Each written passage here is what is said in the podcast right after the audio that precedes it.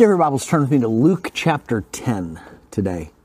Heavenly Father, uh, I thank you for the hope that we have in you because we know that you always win. Help us now, Lord, in these um, trying times to keep our eyes fixed on you and to be confident in your victory. Through Christ we pray. Amen. Luke chapter 10. I learned recently about the volcano Krakatoa. If you are an expert on Krakatoa, please write to me. Um, in 1883, Krakatoa exploded. I understand that it was the greatest volcanic explosion in history, equaling something like 10,000 atomic bombs. It affected the globe. It was felt all over. Even in the United States, I guess, the, the skies turned so red that there were um, uh, fire trucks that were called out because people were sure there had to be a fire somewhere to put out. It was an amazing event. Even though uh, three fourths of the island disappeared. Before the explosion, Krakatoa was actually three volcanoes. And when the explosion, after the explosion, two of the volcanoes basically sunk into the sea, and one volcano um, remained even though Krakatoa itself was essentially uninhabited, people that might go hunting on it or something like that, I guess, 36,000 lives were lost. Uh, mostly because of the tsunami that was created as a result of the volcanic activity. Um, and on the other islands there in um, the Indonesia uh, island chain, people losing their lives. It was an amazing thing. I think something like seven months afterward, a group of explorers from um, uh, a Dutch uh, engineer actually led this exploration. They, they, they went to the island and discovered the place was completely devastated.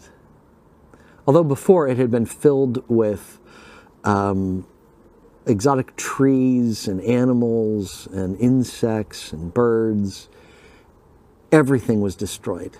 No trees, no animals, no insects.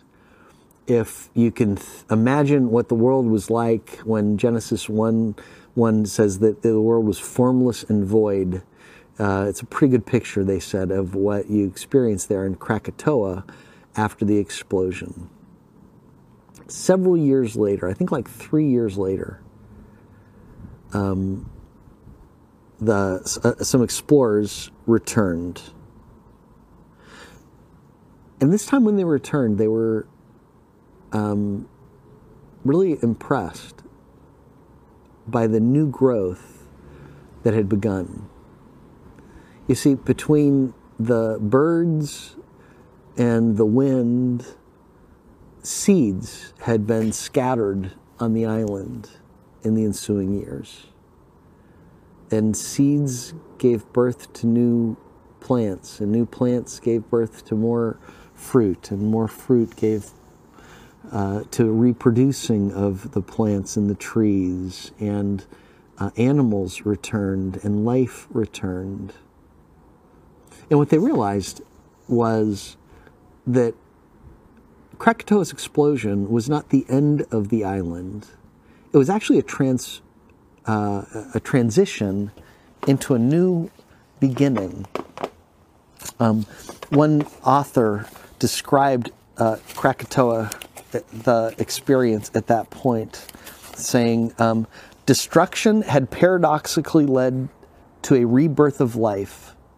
Today, the island is a repository of an ecosystem of thousands of plants and dense forests.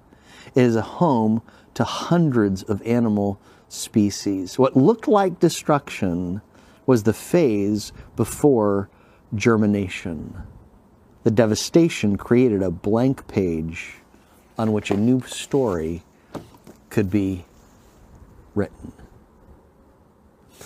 Um, what it's what I, uh, I've asked I mean, uh, Zachary to put this in the corner, but um, see what we have is the old era, and then Krakatoa was the transition into a new era it wasn't the just the end. It was a transition into the new. But those years of formless and void are what some would call the gray zone. The gray zone is when things are chaotic, they are confusing. It's that period between the old era and the new era. It's not the new era. You're not quite sure what the new era is going to look like after Krakatoa has exploded, but it's not the end. It's a transition for a new birth. Think about that as you read the Gospels. As you read the Gospels, there's a sense in which what we're reading is life in the gray zone. It's the ending, the beginning of the ending of an old era. You know, the Gospels is not technically New Testament time. Jesus has come, yes, uh, in a sense, the, the, God has exploded onto the scene, but he has not died on the cross. He has not resurrected. The church has not started. The Holy Spirit has not come to empower us. We are not yet into a new era. The Roman government is still in control. The law is still being followed, is still, the, the, the, the, temple worship is still being conducted. Uh, um, synagogue worship is still being followed. The new, the old era, though, is passing. Jesus has come. The new era has not yet begun. It's a gray zone where things are confusing, uncertain, sometimes chaotic. If you think about that, that's kind of where we are right now in our generation. For hundreds of years, we've lived in an era where Christianity has enjoyed predominance. I mean, you could take it all the way back to the beginning of Christendom, where um, although everybody wasn't acting like Christian uh, Christians, at least the Bible was assumed to be true. At least biblical right and wrong was assumed to be the measure of right and wrong. At least, I mean, where God was assumed to be God. And then you had the Enlightenment, certainly, that came in that began this new, uh, the ending, the kind of the beginning of the end, the beginning of this gray zone. But now, in these last few years, we are seeing ourselves in, uh, in, in a very clear gray zone, where now we are in a we're in a post-Christian world a post Christian West. No longer is the Bible believed. In fact, the Bible is often rejected. No longer are biblical moral, morals assumed to be true. Biblical morals are now assumed by many to be wrong and hateful, and you know you're bigoted if you believe those things.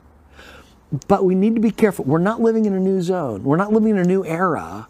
This is the gray zone where things are confusing and chaotic and it's not the end. We look throughout history and we see often God has taken his people through gray zones because he's wanting to give a new birth.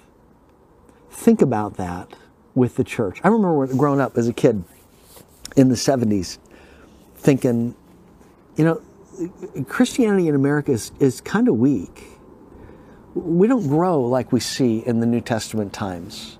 I don't see Christians being bold like they were, like they are in other places. I remember hearing back in the 70s and 80s how Christians in Russia, persecuted Christians in Russia, would pray for Christians in America to be persecuted so we could be stronger. You know, and I remember thinking, yeah, Christians in America, we do have it kind of soft because, uh, you know, everybody believes what we believe and we're, we do not get persecuted like they have, Christians have in so many places throughout the years. Well, welcome to the gray zone where God is moving us into a new era and He is up to something in the church. He is up to something in His people. The question is, how do you live in the gray zone? Since the Gospels essentially answer that question, it's good to go to the Gospels and to see what Jesus teaches us. Jesus comes to earth in the gray zone, transitioning between law and grace, the, and uh, grace between the Old Testament Israel and the New Testament church, between the power of Rome and the influence of the gospel. So in Luke chapter 10, I think we see some great examples of lessons of how do you live when you're in the gray zone. Now, to understand Luke 10, we have to understand Luke 11 I'm sorry, Luke 9, Jesus has sent out the 12 with similar instructions. He sent out the 12 to go share the gospel, go share the kingdom with people. Now they've come back. It's a chapter later, and he's not sending out 12, but he's sending out 70 or 72. Now, I'm not a math genius, but I believe that 72 divided by 12 is 6. So some will look at this and say this, the 12 went out, each uh, discipled six, came back. Now they have 72 to be able to send out, whatever the case. Um, now they're send, Jesus is sending out the 72 again into the gray zone. What are the lessons that we learn? I'm going to hit several of them just real quickly. How do, you, how do we respond when living in the gray zone? The Lord appointed these and sent them out in pairs. Verse 1 says, to every city and place where he himself was going to come. And he said to them, The harvest is plentiful, but the laborers are few. Therefore, beseech the Lord of the harvest to send out laborers into his harvest. The first thing is, in the gray zone, the harvest is still plentiful. It is not a time of spiritual death. There are people who are still open. Be confident. Go out, don't be by yourself. I love that. A lot of people like to point out he sent them out in pairs. You need a tribe. You need others to walk with you. But the harvest is plentiful. Never forget that. But be realistic. Verse, verse um, 3 Behold, I send you out as lambs in the midst of wolves. I love how realistic the Bible is. On the one hand, Jesus says the harvest is plentiful, the workers are few, and it's going to be dangerous. The harvest is plentiful. There are people who are ready to come to Christ, ready for the gospel, and there are people who aren't. There are people who are going to attack you. That's the book of Acts. The book of Acts, you see people responding. The church goes from adding to multiplying to growing throughout the world, and they're persecuted constantly. They're thrown into jail constantly.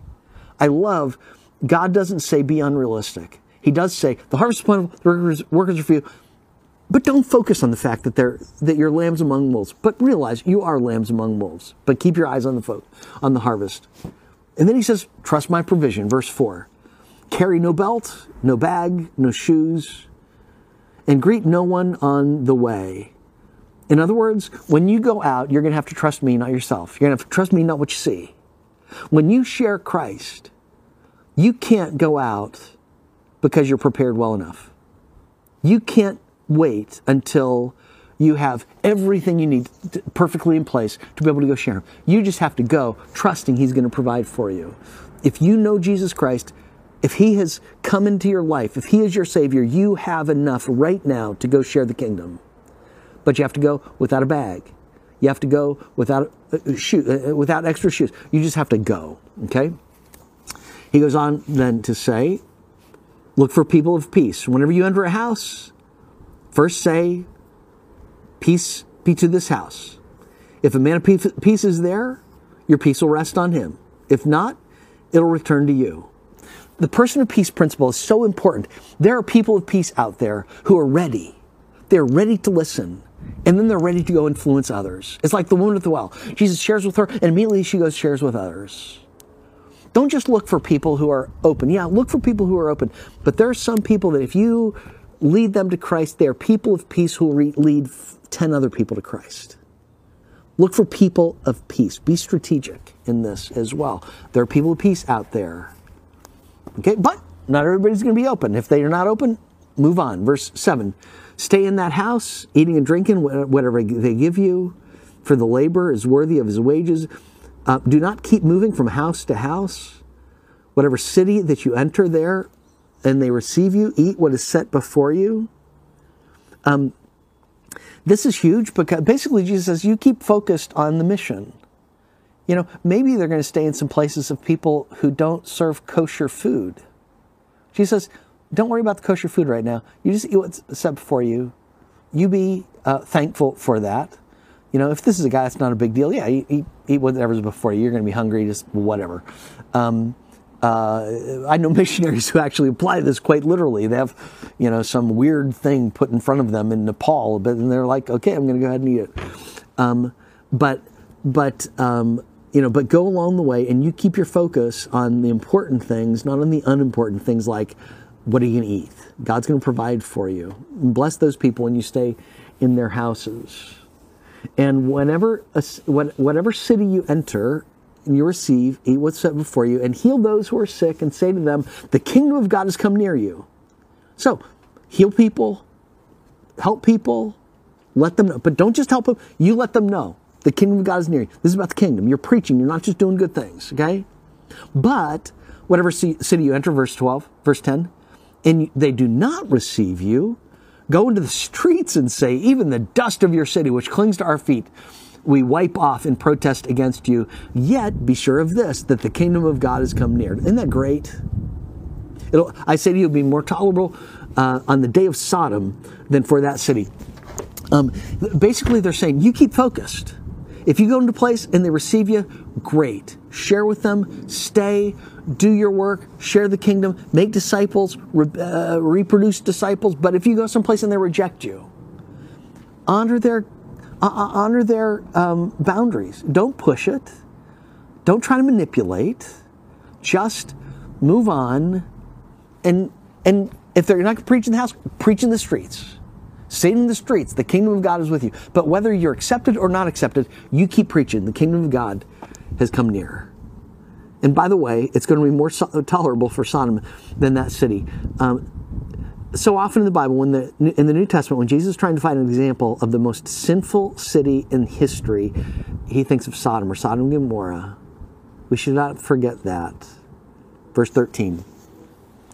Verse 13 basically it's, and keep in mind that you're going to win no matter how people respond to you. You are on the winning team. Woe to you, Chorazin. Woe to you, Bethsaida. If you, I'd love to show you where Chorazin and Bethsaida are if you'd go with us, if you want to go with us sometime to Israel. For if the miracles that have been performed in Tyre and Sidon had occurred in you, they were repented long ago, sitting in sackcloth and ashes, a sign of repentance. But it will be more tolerable for Tyre and Sidon in the judgment than for you. And you, Capernaum, Capernaum is, was Jesus' kind of hometown in Galilee when he was doing his mission there in Galilee, um, will not be exalted. You, Capernaum, will not be exalted in heaven, will you? No, you'll be brought down to Hades. You're going to be judged. Jesus says. See, again, don't take it personally. You're on the winning team. These cities are going to reject sometimes, but remember, their judgment is going to be on them. You, you, you don't get discouraged. Verse 16 The one who listens to you listens to me, but the one who rejects you rejects me. The one who rejects me rejects the one who sent me. The principle there is don't make it personal. You share the gospel, you share Jesus, and don't, it's not, uh, people aren't rejecting you if they reject you. They're rejecting Jesus. They're not accepting you if they accept Jesus. It's not about you and me at all. We got to keep it about Jesus. So often in conversations that I'm having with people, if it's a difficult confrontation, one of the things that I try to think of is, Lord, help me to handle this in a way so people are wrestling with you and not with me. If it's about my personality, I've gotten in the way. Lord, help me make it about your principles, about your truth, about your love and grace. And if people reject Jesus because they reject the cross, so be it. But I don't want people to reject Jesus because of the way that I somehow have presented Jesus or somehow have um, uh, uh, represented Jesus in my life. How do you live in the gray zone? One more application I would make about the gray zone. Um, we all personally go through the gray zone. You know people who are going through the gray zone right now. Maybe they've experienced the death of a loved one. and there was an old era in their life of what life used to be. And they haven't come to that new era yet. And right now they're in the gray zone. And it's kind of confusing and dark and chaotic. What does it mean to help them in the gray zone? Maybe you're going to go through the gray zone in some relationship, or maybe you're right now. I think it's so important to remember that God is at work in the gray zone. You be faithful, you have confidence in Him, you have confidence in the Bible, you have confidence that He's going to give victory. The gray zone is not reality. The gray zone is not the whole story. It's not the end of the story. Yeah, it's a current reality, but it's not the end of the story. The end of the story, maybe the next era is heaven. Maybe Jesus returns and he takes us home. Maybe the next era is a new birth of the influence of the kingdom in this world. Maybe it's God using you and your family and your children and your church in greater ways than you ever could have imagined. Whatever it is, the harvest is plentiful, the workers are few. Let's be faithful. Let's be faithful presenting the kingdom. Heavenly Father,